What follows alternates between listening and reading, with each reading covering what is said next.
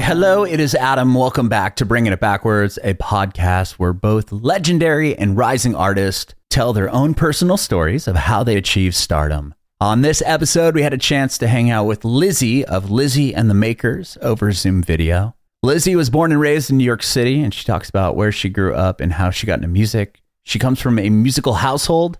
Her grandfather was an opera singer. Her dad was in a band, musician, actually still plays in a band not professionally anymore, but they were all a huge influence on Lizzie growing up. She went to a bunch of musicals on Broadway and different jazz clubs. She got into songwriting when she was in college, but she took music theory from like four years old on, piano lessons.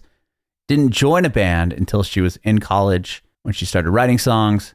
She talks about the first open mic night she played, and that's where she met the guitar player that ended up joining her band for a while. We learn how the band Lizzie and the Makers started, the two incredible producers that they worked with on this brand new record. One who's in The Cure and worked with Bowie. The other guy worked with Bowie. She'll tell you who they are when you listen to the interview. And we talk a lot about the new record from Lizzie and the Makers. You can watch the interview on our Facebook page and YouTube channel at Bringing It Backwards. We would love it if you subscribe to our channel, like us on Facebook, and follow us on Instagram, Twitter, and TikTok at Bringing Back Pod. And if you are listening to this on Apple Music or Apple Podcasts or Spotify, if you could follow us there and leave us a five star review, that would mean the world to us. Thank you so, so much. We'd appreciate your support if you follow and subscribe to our podcast, wherever you listen to podcasts. We're bringing it backwards with Lizzie and the Makers. Uh, my name's Adam, and this is about you and your journey in music. Cool.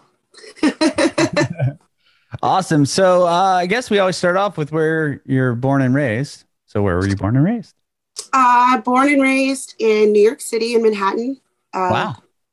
Yeah, born at Mount Sinai. I'm a native New Yorker that still lives here. Rare, rare breed. Sure. Yeah, I'm from San Diego and not a, in California. Not a lot of people born and raised in California. a lot of transplants there. Uh, yeah. That's awesome. What was it like growing up in the city? Did you have a lot of? I would imagine you had a lot of freedom. Yeah, I mean, I had a lot of access to cool things. You know, like right. I grew up near Lincoln Center. Got to, for me, going to musicals on Broadway was pretty normal, uh, which is cool. I don't mm-hmm. think growing up I realized the extent to which that was um, an advantage other people didn't have. Um, mm But really, a lot of the access to live music is what what I remember most, and what really kind of inspired me to pursue it myself. Uh, you know, jazz clubs, opera, show tunes, whatever, what have mm-hmm. you. Really cool. Um, but yeah, intense. yeah, because you can essentially get anywhere. That's what I always think is crazy is that you can get on a subway and, or yeah, then get on the subway and go like to Jersey. You can go anywhere, right? I mean, yeah. essentially, you have the freedom to just bail. yeah. In California, yeah. you have to literally give a car or have a car to get anywhere. Yeah, I, you know, I was talking to someone about that yesterday. Uh, I have a lot of friends that live in LA, mm-hmm. and there have been a few times where I've thought about jumping ship and moving there, and then I'm like, no, I can't sit in traffic for an hour to go a mile. I just can't do that. yeah. it. You're better I off just walking. right. yeah, it's it's it's definitely a different a different uh, pace for sure when it comes to that stuff. Even in San Francisco, I lived in San Francisco for a handful of years, and mm-hmm. you could you could get around, but not as easily as you would think. I mean, you can get around the city, but if you're in the East Bay or anything else, it's not yeah like, as easy as it is there. Um, so, how did you get into music? I mean, obviously, going to musicals and show tunes and all that stuff was in your childhood, but like, what did you play piano at a very early age, or like, where did your journey start? Um, so I actually did. I started taking music classes, like music theory classes, when I was about four. Whoa!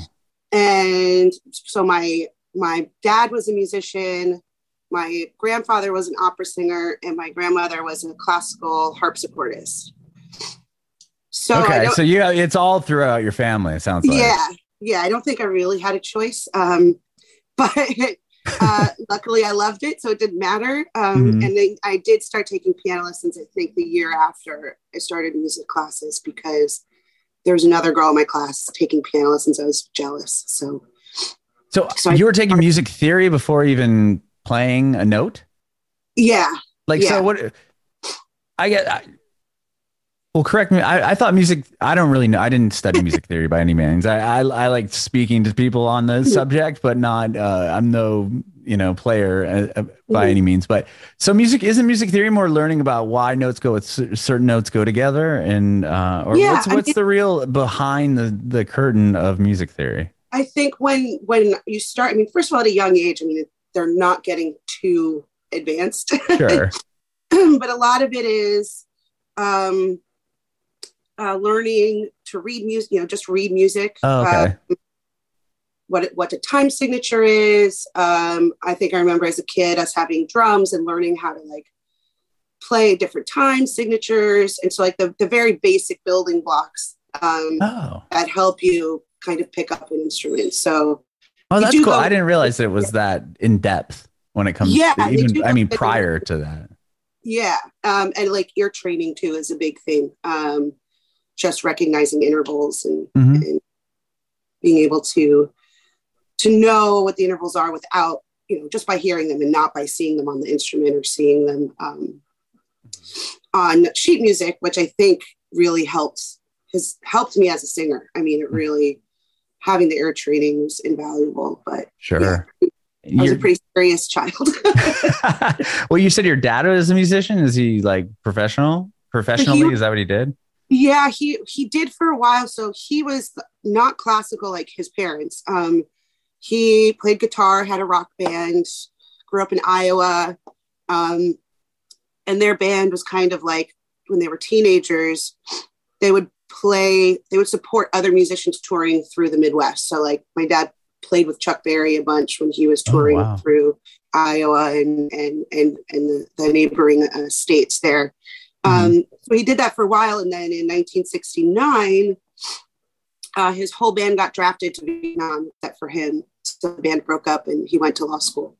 Oh and wow! Yeah. so he kept playing. Scathed, huh? I mean, wow. Yeah. Oh my goodness. Okay. Yeah, pretty. So pretty. then he's what a lawyer now. Uh, yeah, yeah. He, but he still, you know, still plays plays a lot and That's and cool. makes me sing backup in his band. Oh, so he's playing again. He's doing it begrudgingly as a daughter. Yes.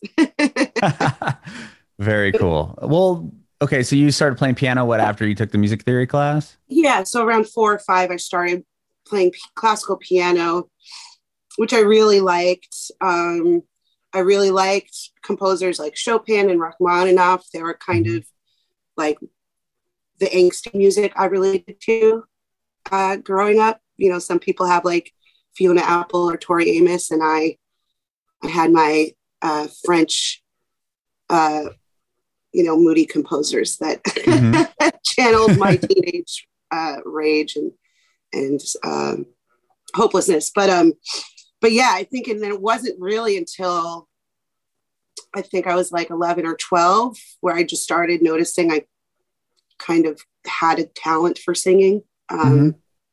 I so I, you know, did it in school, sang in the chorus.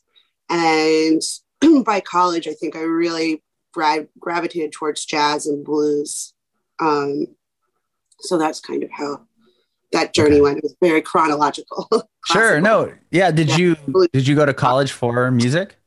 Um, I I did minor in music in mm-hmm. college. Mm-hmm. I was going to major and um I was a very irreverent uh, college student, so I just seemed to disagree with all of my professors uh, about various things. So I ended up minoring instead of majoring in music. Uh, but okay. initially, my intention was to to go there for music. So okay. i still came out okay. The other mm-hmm. end. Sure.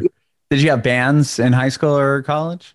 Um, first band I was in was in college. Yeah, um, I sang backup and some lead.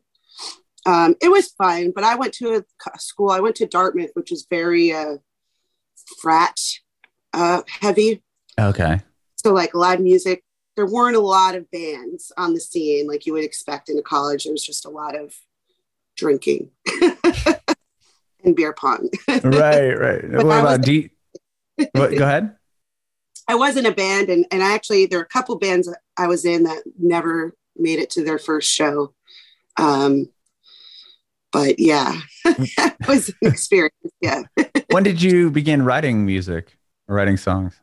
Um, I started started writing in college. I think I would sometimes hear melodies um, mm-hmm. and think of lyrics, and so I just started writing everything down in college. Um, and then when I graduated, I went to work at a recording studio and uh, learn how to uh, be a sound engineer. And they would wow. demos for free and stuff like that. Um, but I was very nervous at first to share my songs. I felt like they were so personal mm-hmm. and vulnerable, and you know, you play these really intimate, uh, you know, these intimate stories for people, and then they judge you. And so I was very scared people were not going to like what I wrote um, because it was like in a way an extension of of myself. You know, mm-hmm. like, well, if you don't like my songs, you don't like me. Uh, very, uh, it was very hard for me to get the guts to finally play play them live. But mm-hmm. eventually I did. Had a lot of support from the people at the studio and they were they were very nice. But I think I, yeah. I wasted like six years just hiding. not being vulnerable enough to show yeah. people. I that's yeah. terrifying. What what made like how'd you overcome that and say, okay, I'm gonna just, you know, screw this, I'm doing it? Um, you know, I sang, I was singing at an open mic. I had developed this like karaoke addiction. Okay. Um, where I would go to karaoke and I would spend like at least a hundred dollars bribing the DJ to let me cut in line and skip everybody. Which and is a nightmare in itself, right? I mean, th- those guys have it made because then it's yeah. always like, all right, hey, I'm Adam, and this is karaoke night. First, you're gonna have to hear me sing three songs. Then I'm gonna let my friends go, and then I'm gonna do two more. Like, yeah. it's yeah. Ne- you never get a chance. You put your yeah. name in. Four hours in, you get to sing your song, and that's if someone else didn't choose it. exactly. Um, I think eventually I was like, you know, I'm spending a lot of money on this. Maybe I should start a band. Maybe, you know, clearly I like to sing. Uh-huh. So um, I started singing at open mics around the city. And there was a guitarist that was starting a band and needed a singer and happened to show up to one of the open mic nights I was in. And he asked me to join his band and I played him some of my original songs and he really liked them. I was like, all right, okay. So okay. finally showed them to someone whose opinion I respect and he says they're good. So I guess this is okay. I can I can get on stage and do this. And uh we had like a big album release and thought it was going to be great. And then after the album release, he informed me the band was done. So like one big show recorded an album and everything. And then he was like, that's all I wanted to do. Uh, and I thought, well, I thought we are going to you know, tour and play more yeah. shows. What's the deal? And uh, luckily, I, another guitarist uh, approached me and wanted to write songs. And, and that's the guy I'm still writing with today, 11, 11 years later. But, oh, wow. And that was kind of the beginning of, of this band now? Yeah, Lizzie and the Makers. Yeah, I think there, there is, you know, it's a big city and you hear stories about people being discovered and you think they're BS and, and, it doesn't happen anymore. But there's so much to timing in this mm-hmm. city. It really is a small world, like musically. Like I feel like so many projects I'm involved in are just word of mouth or someone knows somebody or I happen to be at this show at this time and this person is getting off stage and um, you know it's really cool that uh, it happens so organically. It's not just going online and going on Craigslist and finding postings and auditioning for bands sure. and stuff like that. It's a it's a little it's a tight knit community for sure. But everything I owe to just timing, basically. so when, so finding that uh, the, the, the other person to join the band was that like uh did you keep all the same songs like was that the first what variation of Lizzie and the Makers was this thing that you started with this other guy and then he ends up leaving after you put the first record out is that what I'm following here? Um, so the first band was not Lizzie and the Makers. So that was okay. the first band was a blues band, and okay. I did write a couple songs. Um, and then that band was supposed to play a show, but the guy informed me the band no longer existed. So I was working at Pete's Candy Store, which is a music venue in Williamsburg, mm-hmm. Brooklyn, mm-hmm. and word got out that I had a gig but no band. And so a guitarist that played at the venue approached me. That and that was Greg saying, I hear I hear you're looking for a band. I want to be in it. And so we we came up with a band name sitting at the bar looking at the uh, bourbon on the on the shelf. Ah, the makers. Going down the line. And yeah, it's like, you know, Lizzie and the Jamesons, you know, Lizzie and the Bullets. Uh, That's kind of cool.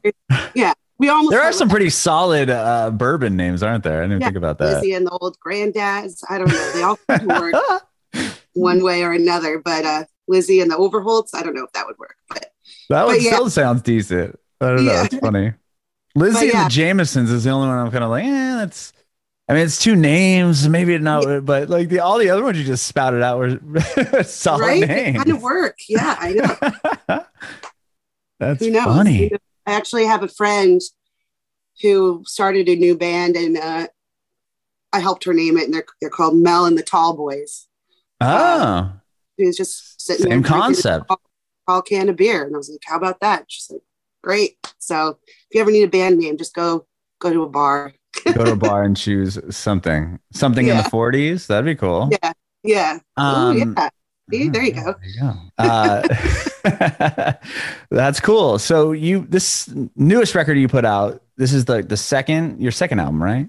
Our second full length album. Full length yeah. album. Okay. Well, tell once the band's going, tell me about the first uh, little victory that you guys have had. Um. Well, I guess I would say two things. One is we played our first festival was uh, Pleasantville Music Festival, and that was really exciting because we were playing right before um, Robert Randolph in the Family Band, and oh uh, wow, love him. Yeah, and so nervous, and I was like, "Yes, this is happening. It's like we're opening for him. He's going to take us on tour. We're going to be best friends." You know, of course, that didn't. That hasn't happened yet. But he's cool. I interviewed him before he's great. I love yeah. him. And, and, you know, we run into each other every now and then. And, um, but I was very nervous that day to talk to him because mm-hmm. I, so, but I would say that was like our first little victory of being like recording artists on a stage, on a big stage with other like really successful, um, bands Artist, that we admire. Yeah. Um, also, I would say that making of this recent album, uh, working with two producers, uh, Reeves Gabrels, who played with David Bowie and in the 90s and is mm-hmm. in The Cure. Um, oh, I didn't know he's in The Cure too. Wow. Yeah, since like 2012, I think, for the last. Really? Like, Was he play guitar? Yeah. Wow. And, yeah, and then you know, just having him come to sh- one of our shows and deciding he wanted to work with us, that was pretty was pretty cool. That's huge. Pretty so he valid. approached you guys. Yeah, yeah. Wow. I know. It's I still don't believe it. I'm still like, are you sure? There's so many bands out there. Are you sure you want to work with us? But that's cool. But yeah, that was so that was a pretty good victory. It felt. And then right. the other one on on the record also he produced what Bowie and Prince. Yeah, Mario uh, McNulty. Yeah. There's some yeah, and I know the name Mario McNulty. Did he work? I guess. Well, they're both played with Bowie, right? Yeah. So yeah. They, that's how they knew each other from. Oh, okay. So did he pull in Mario?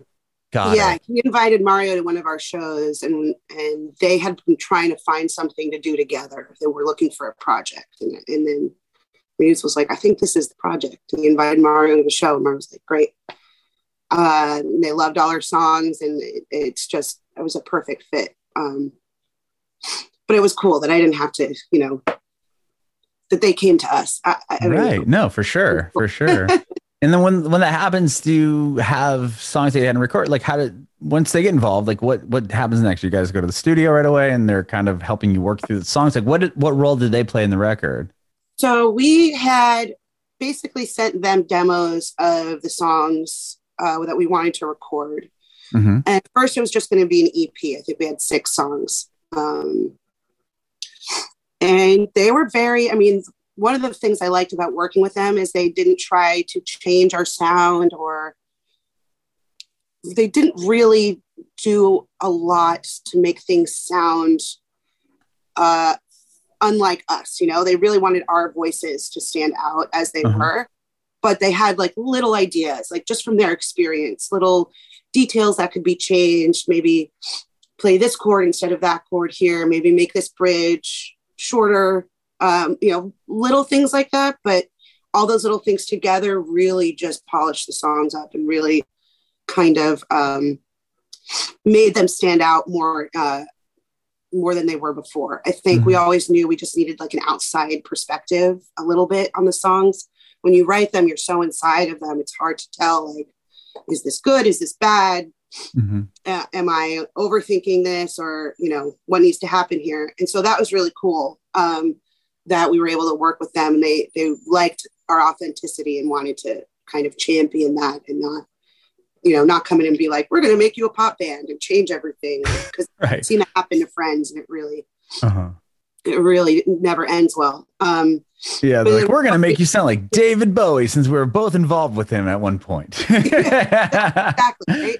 and we were a little worried about that. We were like, what's going to happen here? Like, how weird is this going to get? And, and it just, they really enhanced what we were already doing, which, mm-hmm. which was cool. Um, and then I went through a breakup, so we went back into the studio because I had more material, huh?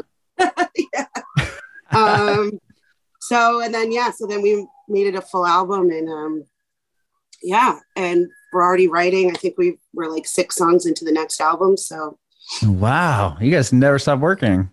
Yeah, I mean, you know, a lot of sh- a lot of stuff has uh, gone you can down. Cuss, by the way, I've noticed that you've okay. you've tried to hold back twice. I know. I am like, I should probably just say something that she can say whatever the hell you want. I curse like a truck driver a little bit. Um, oh, go for lot, it.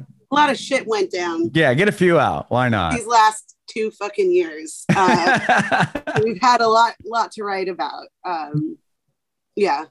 So. Yeah. Wow. Yeah, okay. Well. Going. So you have the the record out like so you went in as an ep and then how long goes in between you're going this breakup happens i need to get back in the studio and, and put some more songs down? Like was there a good chunk of time or no? I think it was we the first uh day uh recording days were in august and then we went back in november. Oh, okay. So not a lot of not a huge not amount a lot of time. Yeah. Um, we had also had this other song um already written that uh, it's called Waiting for the Teeth. And it's like a very ambient song. And mm-hmm. when we first brought it to the band, uh, the our drummer at the time didn't get it, which I didn't I didn't really like or care that he didn't get it. I was like, just play the song, but it just what he wasn't vibing with it, and okay. so we kind of shelved the song and never brought it back. And then I sent it to Mario and was like, well, we have this song lying around. What do you think of this? And he's like, I'm obsessed with this song. This is the best wow. song. And I'm like, okay, so I guess we need a new drummer. And you kicked him out of the band? yeah, I mean, there were there were oh, lots of man. you know lots of reasons uh, behind that, but um, but yeah, you know, it's like I was talking about before. It's like sometimes you have songs and people don't get them, and it's so easy to think, well, this is a bad song mm-hmm. but you just have to find the right the right audience and uh just a bad and, opinion. Yeah exactly. Yeah. Right. Wow. That's well that's great that you had that validation from somebody that you looked up to. I mean somebody that has cred right? That yeah. was like nah this is the best song you've ever done. And it's like yeah. oh well maybe we rethink the input that's coming from this side of the room. Exactly. Yeah. Yeah i mean he had no reason to to lie to us or right, know, right, boost exactly. our egos in any way. Um, sure, sure. Wow, that's that that's cool. And yeah. is that song make the record, or is this something that you guys are working on now? Okay. Yeah, that one was on the record. Um, it's pretty cool. It's actually we got the title from uh, I think it was an Australian surfer who there was like a video going around that was viral of him basically almost getting eaten by a shark while he was surfing. Oh and, wow! Like, a boat comes and like pulls him on board as the shark is like About and saves his life. Jaws him. They asked, they asked him in an interview what what was going through his mind when he saw the shark was coming, and and he said, "Oh, I was just wait. I was waiting for the teeth." So so we use that as the song title, and and uh, you know, the song is kind of about bad bad relationships. So it's like you feel like you're just waiting for the the teeth to come down. Waiting for the teeth. Yeah. Wow. So, yeah. Very. well, that's funny how that works, right? I mean, the, the it lands a record. It's their favorite yeah. song, and it was one that you weren't even considering at the beginning. But may never have seen the light of day, and and yeah, it's pretty strange when that happens. Yeah. Very cool. um, yeah, it looks like you have some shows coming up. So you've been playing recently enough. Did an album release what in September? Uh, we did or, that in November. Oh, November. And, yeah, and uh, yeah, the record came out in what? The what? record came out November. November uh, tenth, ish. Yeah, ish, yeah. Okay, yeah. Because the show is on November 10th, so I would get confused. yeah, I know. I think the record came. The record came on the fifth. Fifth? Yeah. Yes. Yes. Okay. Yes. Yeah. Not that it really matters. We're splitting hairs here, but okay. So yeah. you had a show at the Cutting Room for the album yeah. release. Yeah, and great. You have another show soon coming up, right? Or we do. Um, we are playing at Arlene's Grocery on February 17th. Mm-hmm. Um, and uh, there's also a place in Red Hook, Brooklyn that we play once a month called San Pedro Inn. And that's, you know, our, our, our Arlene's show is more of our original stuff. Um, the monthly shows at San Pedro are like three hour sets of like fun soul music and dancing. We play our original stuff too, but but mm-hmm. those are really, really fun uh, to go to also. And yeah, just trying to hang in there while things get canceled and rescheduled and right. What a weird world we're in. I know. It's I'm I'm over it. yeah, I know. It's wild to think that what like almost two years later ish, close to two years, we're still in the same situation that we were. I mean, it's yeah. unfortunate, but um, I know. I really didn't think later. we would be. I didn't think so either. I was like, yeah, this will blow over in two weeks. right. Last but, Christmas, I bought my family like these masks with candy canes on them because I thought, oh, this will be cute. And then I threw them away because I'm like, we're not going to need these next Christmas. And we certainly did. And we're right. Yeah. It was like, uh, my wife got like uh, an ornament for the tree so, uh, something to do with like toilet paper, you know, because it was like that was the thing right. that everyone decided to buy, which is, I still don't understand. Uh, but like the it's like why not get food? You're, I'm just gonna the the toilet paper is necessary. Um, right. Um, but yeah. he has some ornament, and then it's like oh, we are hanging it up. It was like this is this sucks. This is still like something you could have got this this year, and people would have been yeah. like, it, it was no big deal. Like I don't know, it's the same thing, but um, hopefully sooner than later, it'll all come to an end. We'll see. Eventually. Yeah. I appreciate your time, Lizzie. You've been awesome. Thank you. Thank you. I have uh, one more question for you. I want to know if you have advice for aspiring artists.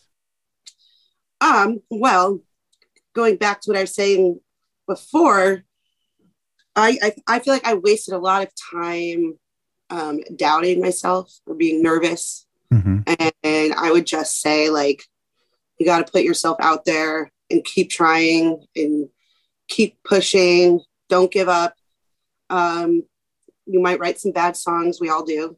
Um, but yeah, just don't waste. You know, I, I really probably spent about eight years like just being too nervous to share my music with people. And, and if you can overcome that, I think that's really my best advice. Just put yourself out there. It gets easier the more you do it.